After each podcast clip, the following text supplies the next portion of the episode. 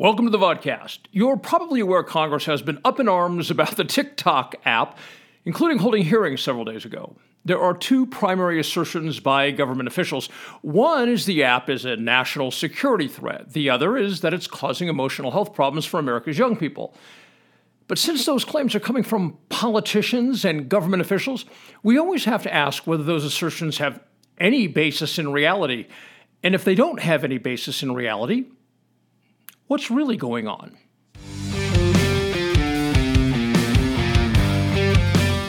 The Dr. Reality Vodcast with Dave Champion.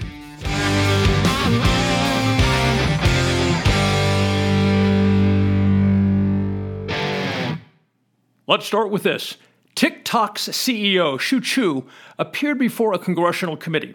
The hearing began with Representative Kathy McMorris Rogers saying the app should be banned, and she and her colleagues were disinclined to believe anything Chu said. Okay, then why are you holding hearings? Before I share my thoughts on the hearing, let me address the claim I see a lot on social media that TikTok in China uses different algorithms that promote subjects like science and other intellectual endeavors. That is an inaccurate claim. TikTok is owned by a company called ByteDance, headquartered in China. But TikTok doesn't exist in China. It never has. Years before TikTok came to the U.S., ByteDance introduced an app in China called Douyin. I hope I'm pronouncing that correct.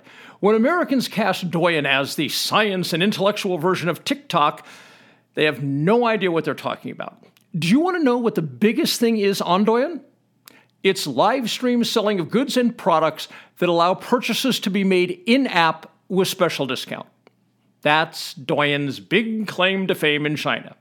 That said, individual users can use Douyin in the same manner as Americans use TikTok. However, because the Chinese youth culture is considerably different than the U.S. youth culture, content posted by Chinese youth is considerably different than the content put up by American youth.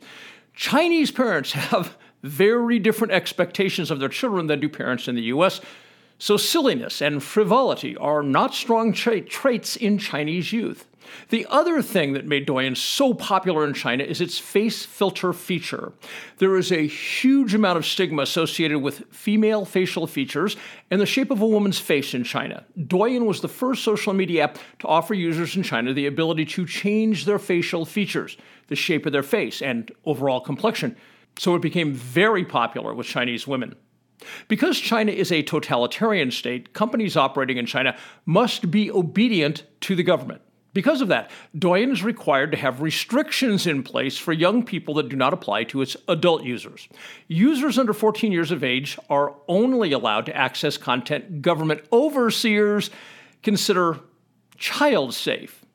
Whatever that means. Kids can only use the app for 40 minutes each day and cannot use the app between 10 p.m. and 6 a.m.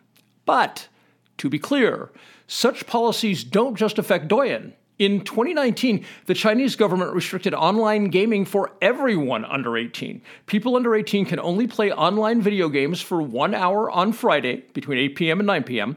and only for 3 hours on the weekend. The government also mandated that all online gamers must play under their real names so platforms can fulfill government requirements of checking up on the users' gaming habits and reporting them to the government. Chinese state-controlled media has referred to online gaming as spiritual opium and an electronic drug. I share that with you to make the point that ByteDance isn't involved in some communist conspiracy in which Douyin shows Chinese youth wonderfully healthy content while TikTok works feverishly to destroy American youth. It's nothing like that. Douyin operates within a strict totalitarian regime, and TikTok operates in a free country where users view what they choose rather than content shown to them by mandate of government. That's it. There's no conspiracy. No plot against America. Here's a question for you to ponder. Do we want America to be like China? We often refer to government actions with the phrase, big brother. Obviously, that is not a positive descriptor. Do we want to open a new chapter where government will also be big parent? I find the idea of the government acting as a parent to be revolting. You're literally talking about making a thoroughly immoral institution that lies nearly 100% of the time and literally murders millions of people around the globe to ensure corporate profits a parent to America's children. Do you remember all the propaganda, the disinformation put out by the government during 2020, 2021, and 2022? Do you really want that institution acting as a surrogate parent for American children? In terms of national security, one of the claims being made by congresspersons is the Chinese Communist Party could force ByteDance to insert content casting the Chinese government in a positive light to Americans during a time of conflict between the U.S. and China. What Congress is referring to is the possibility of China inserting disinformation into TikTok.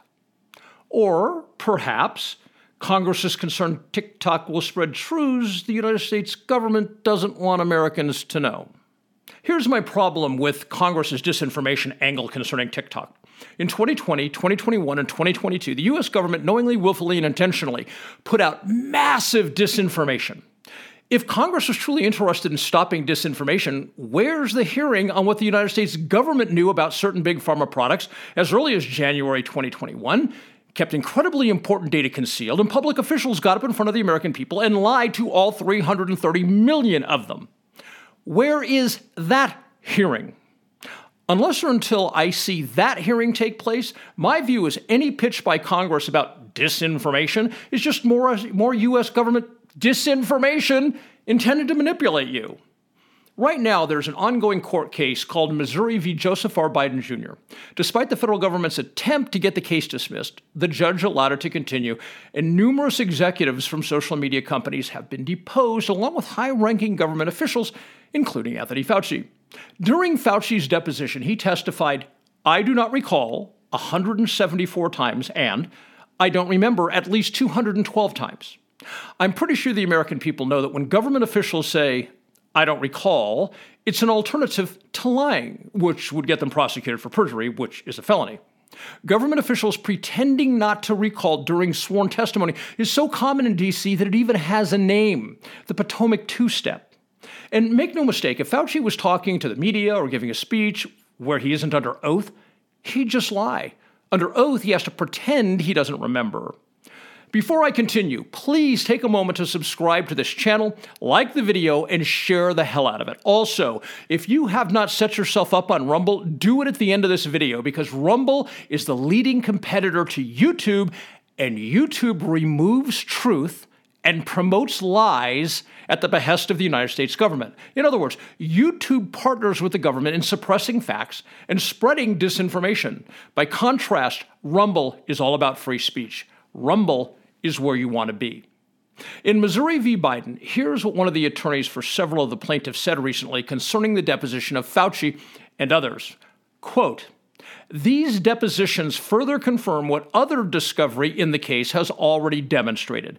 Dozens of members of the federal government, including unelected bureaucrats like Fauci, orchestrated a campaign to shut down debate about COVID-19 related subjects, and they deceived the American public on issues ranging from the lab leak theory to the efficacy of masks, to protection offered by natural acquired immunity, to whether the vaccines would prevent disease transmission," close quote. But you'll note these depositions are taking place in a civil suit, not a congressional hearing. So again, I ask, if Congress is truly interested in disinformation, where is that hearing? I'm far more concerned about the massive disinformation put out by the United States government than I am about possible disinformation on TikTok. Let me also remind you that the vast majority of Americans get their news from the mainstream media, and the mainstream media is the enabler of and co-conspirator with the government in spreading its disinformation. If Congress actually has an issue with disinformation, it should start by banning U.S. government disinformation. And again, I point out, China has never attempted to harm me physically or economically. That cannot be said of the U.S. government. Further, if the government is concerned that pro-China content will be shown to American TikTok users, ban it then. Discussing banning it for something that hasn't happened and may never happen sounds like a contrived excuse to me. Let's go back to congresspersons at the hearing whining that TikTok CEO wasn't providing proof concerning his answers to their questions. Did any of those congresspersons, or any other congresspersons, demand proof when Fauci or Walensky testified before Congress? We have hard evidence that Fauci and Walensky lied to the American people time and again. Yet congresspersons didn't complain that Fauci and Walensky weren't providing proof for their statements. In other words, those congresspersons didn't demand proof from known liars, but whine that they're not getting proof from a man testifying before Congress for the very first time. It seems congresspersons are pretty selective about when they whine about proof. I should also point out that in the days since Chu's appearance before the committee, none of those congresspersons have claimed anything Chu said was false, nor has the media. Perhaps more significantly, while the committee members were whining that Chu didn't provide any proof for his statements, not a single congressperson on the committee provided any proof for their accusations. But politicians are ethical and never lie, so they don't need to provide proof for their claims, right? As I close on the issue of disinformation, keep in mind what William Casey said at his first staff meeting after being appointed director of CIA. In that meeting, Casey said, quote, "We'll know our disinformation campaign is complete when everything the American people believe is false." Close quote. Casey made that statement back in 1981. So, which government is it that's been talking about inundating its citizens with disinformation since the early 1980s? But TikTok is the problem. Another claim is that TikTok is gathering user data, like every other social media app in the world. I've read TikTok's terms of service, and they're no different from any other large, successful social media company. Of course, in the case of TikTok, Congress's heartburn is China's Communist Party might demand to see American user data. That's part of the narrative that it's a national security issue. Perhaps you can explain something to me. I ask because no one in Congress can explain it. What are the national security implications of the CCP knowing I go to the gym every day? What are the national security implications of the CCP knowing I go to the post office or the grocery store, Walmart? I also visit some of the animal rescues around town. What are the national security implications of the Communist Party knowing that? What are the national security implications of knowing I live in ketosis and eat carnivore style? Every few weeks, I drive about an hour into Vegas for business and do some shopping. The national security implications of the CCP knowing that is what? I occasionally post photos of my meals and my pets. What is the national security implication there? I've published books on law and physiology. What are the national security implications of that? I have a lot of tattoos. I shave my head. I wear glasses. What are the national security implications of the CCP knowing that? I occasionally post reviews of shows I watch on Netflix, Apple TV, or Amazon Prime. The national security implications of that are what? You get the point. And here's the thing. No one in Congress or the public has been able to explain how the CCP accessing such meaningless information constitutes a national security threat. In fact, no one in Congress or the public has been able to explain why the CCP would even care to see such meaningless information. No one has explained any of that, ever. They simply say TikTok is a national security threat, and no one, including the media, bothers asking how such trivial personal data constitutes a national security threat to the United States. This reminds me of the COVID situation, which the media did nothing more than serve as a propaganda arm of the U.S. government, never asking any questions that true journalism would have required. Just like COVID, on this subject, the media is obediently parroting the government's position without asking any meaningful questions. I don't know about you, but my view is that whenever the press falls silent, refuses to ask government officials tough questions on a subject, it means the government is hiding something or flat out lying, and the media is covering for them. That's what I'm seeing with the TikTok issue, just as we saw with COVID. When it comes to the issue of an app, any app, gathering user data, I'll support banning TikTok when Congress passes legislations prohibiting online companies from providing data it collects on U.S. users to U.S. intelligence services and U.S. law enforcement. Why is that? Because I don't fear the Chinese government. The Chinese have never attempted to harm me, physically or economically. I can't say that about the United States government. Let me ask you a question. In your entire life, has the Chinese government done anything harmful to you or yours? Or attempted to? Another claim is that TikTok harms the mental health of American youth. That assertion is being made to conceal something more disturbing and dangerous to our youth than any social media app. In order to do that subject justice, I have a separate presentation in the works, so I won't be addressing it today. For today, I'll simply say that high-ranking congresspersons know exactly what's driving the U.S. youth mental health problem. Because they don't want to damage trillion-dollar U.S. industries, they're distracting you from that truth with claims the problem is social media apps. We've talked a lot today about disinformation.